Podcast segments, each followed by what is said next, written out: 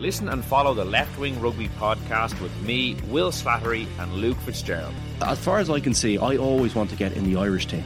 And that should be every young player's dream and ambition in this country. And if you're playing in a place where you're not going to get the opportunities in the big games, that they're the ones that get you picked.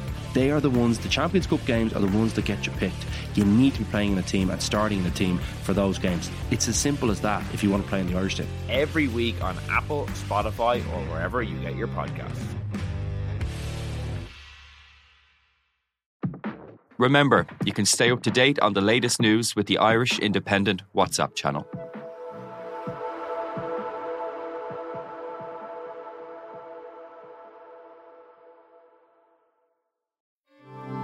This is an Irish Independent podcast.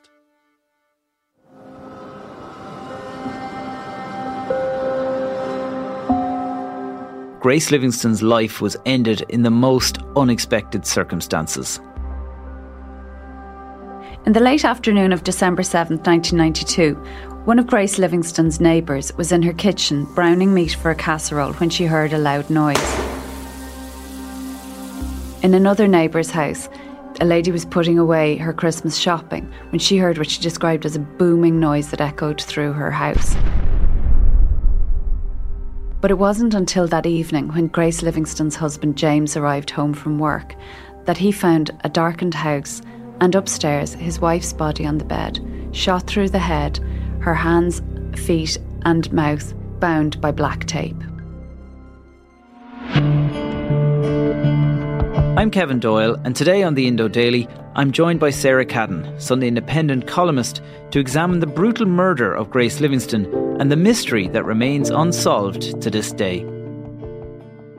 Sarah, can you start by telling me about the victim in this story? Grace Livingstone was a 57 year old woman who lived in Malahide in North County Dublin. And on the 7th of December 1992, she was murdered in her home in the middle of what seemed a perfectly ordinary day in a perfectly ordinary house in a very nice, comfortable area in Dublin. At the time, she would have been called, we, we kind of think of it as a derogatory term now, but a housewife. Yes, absolutely. You know, you read kind of reports of the, the Livingstones uh, household at that time, and it was very much she enjoyed arranging flowers, doing the garden. Her husband was uh, worked for revenue. He um, were, he was involved with the FCA. He liked fishing. You know, th- there was a kind of a story about how she would he'd bring home the worms that he used for bait, so that she could put them into the garden. You know, to help. Uh, you know the soil the, the, soil, yeah.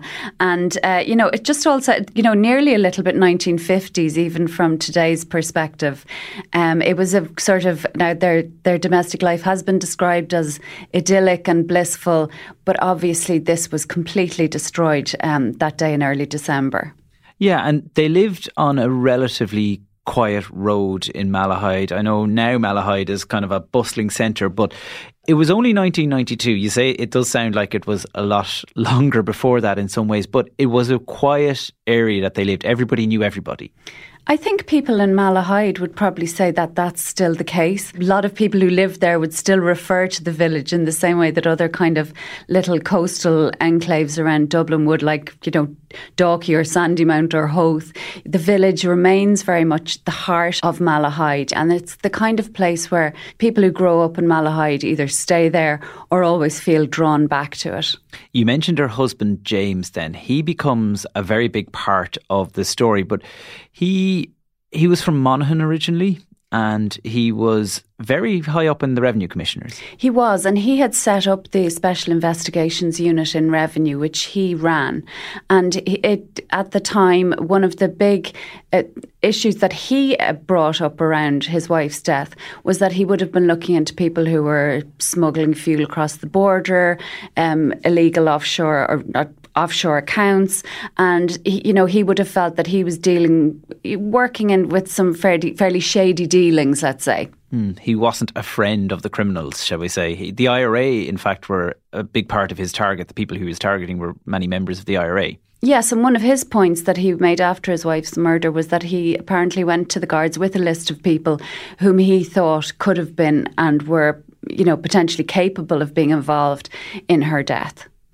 So, the murder then. By all accounts, it was, and it's such a stereotype, but it was a perfectly normal day in a perfectly normal village in Dublin. Yeah, and again, it's that kind of nearly that 1950s things, nearly like the Truman Show. You know, he he left for work on the button. He carpooled with one of his colleagues who lived, you know, a matter of minutes away.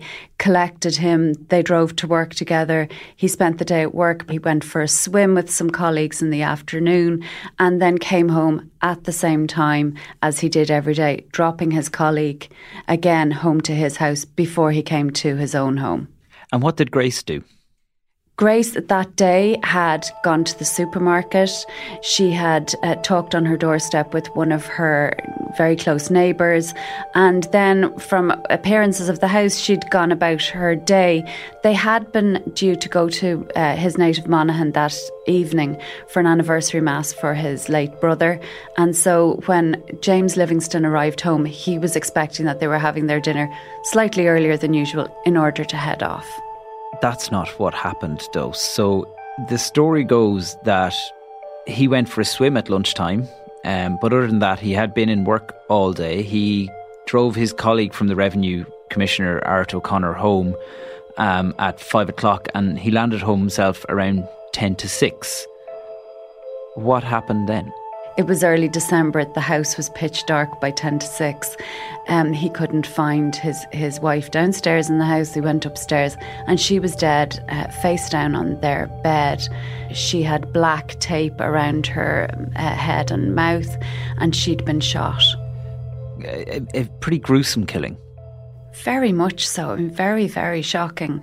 There's tiny domestic detail reported at the time of dustpan and brush and a pile of kind of floor sweepings in the kitchen. It it was a real juxtaposition of the very ordinary with really extraordinary violence. And so, what does James Livingstone do on finding the body? He ran to get help, and I think he was unsuccessful in one at one door and arrived at uh, another neighbour's house. Um, she was a nurse. She came to help him, and other neighbours were kind of summoned and came uh, to the house also. And so there was a call logged with the emergency services at 5:58 p.m. So we're told he got home around 10 to 6. So pretty much we're a few minutes and the call is going in to 999. But there's an important detail in this, which is that that nurse you mentioned and a local doctor, they pronounced Grace dead at the scene at 6.35. And they told Gardaí that they believe she had been dead for some time. Yes, the doctor, who was uh, Dr. Moodley, he uh, estimated that she had been dead from about between half past four and five o'clock that evening, which proved very significant as as this case progressed. And so that then begs the question: having gone to mass, having done her shopping, having chatted with neighbours around two o'clock in the afternoon, who killed Grace Livingstone? That remains unanswered to this day. Immediately, as is often the case, her husband was the prime suspect in this. The gun that she was killed with was his gun. It was found in a hedge outside in the garden. He had, there were eight firearms in the house. It was subsequently found that not all of them were licensed, and you know the, the what what James Livingstone would have held in later years was that it was decided that it was him, and then the case was being built around that decision. Now, something we always hear in the media reports after a murder like this is Gardaí are carrying out door to door inquiries. That's exactly what they did here. And the various stories they got from neighbours show why those type of inquiries are always done in cases like this. What were they told? There were three separate um, instances of people hearing, well, again, women much like Grace Livingstone, who were in their houses in the late afternoon, um, and they reported hearing loud bangs at around the 4:30 mark. One woman said that she knew it was around 4:30 she was going to watch Emmerdale Farm. Another woman said that she um, knew that it was 4:30 because she was making a stew and she looked at the uh, at the cl- clock for timings and another neighbor reported hearing bangs too and so that does fit with the timeline that the doctor had put on possible death. Yes, it does. And in 2008, quite some time after all this, there was an inquiry into the investigation in the in the High Court, and it was it, it was heard then that the Gardaí had suggested that the noises may have come from the sea or nearby building works and really weren't factored in.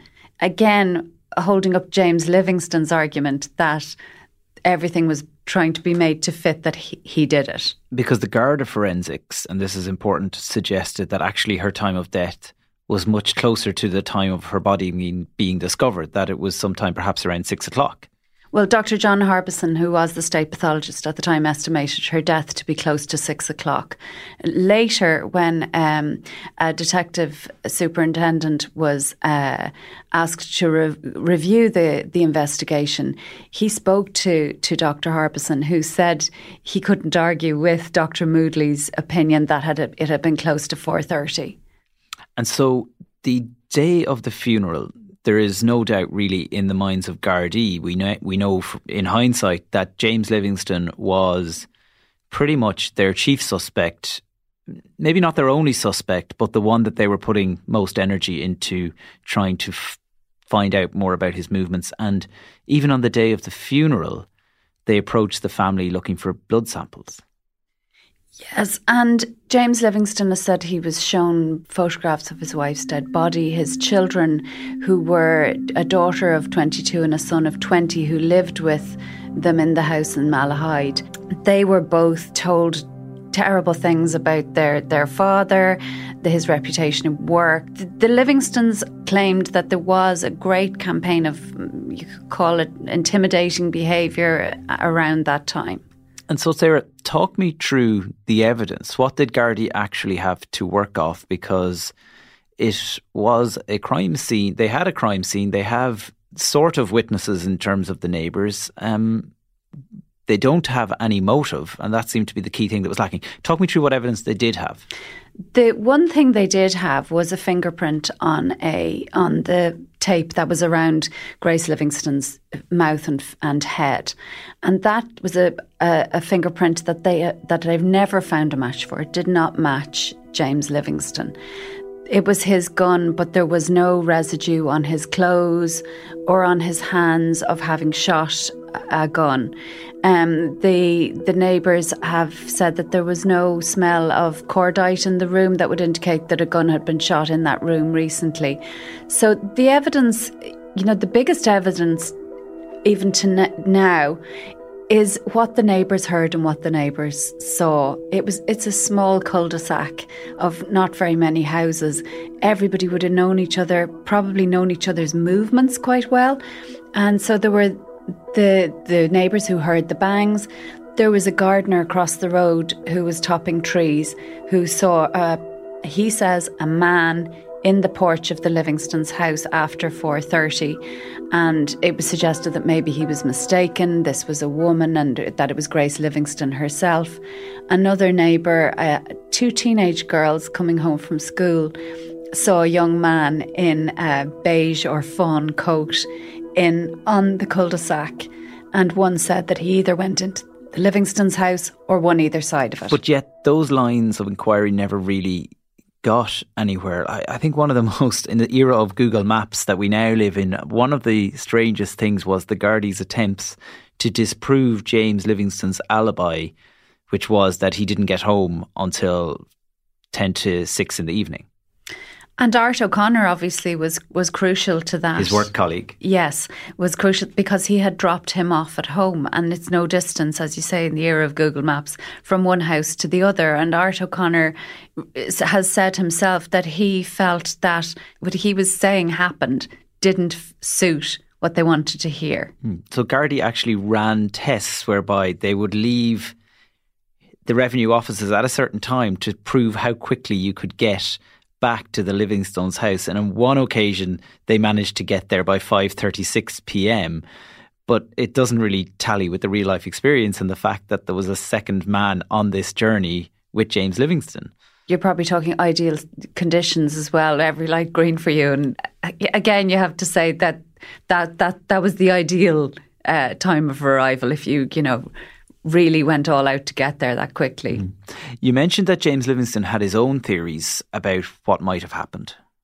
He did, and he believed that someone he someone that he was investigating um, wished him harm. The guards would have said at the time, "Why then would they kill his wife? Why not just kill him?" And you know th- that's a reasonable question. But James Livingstone had a list of people that he thought capable of doing this crime. And so the guard investigation completed by August 1993 and yet nobody was charged. So what what did the Gardaí at the time conclude? They concluded it could not be proved. There was no evidence that it was James Livingstone. It re- remained open. He had been arrested in March um, 1993, and that was the, the basis of the High Court um, uh, case in 2008, which was um, uh, on the grounds of unlawful arrest of James Livingstone and slander. And the guards settled that case um, after five days.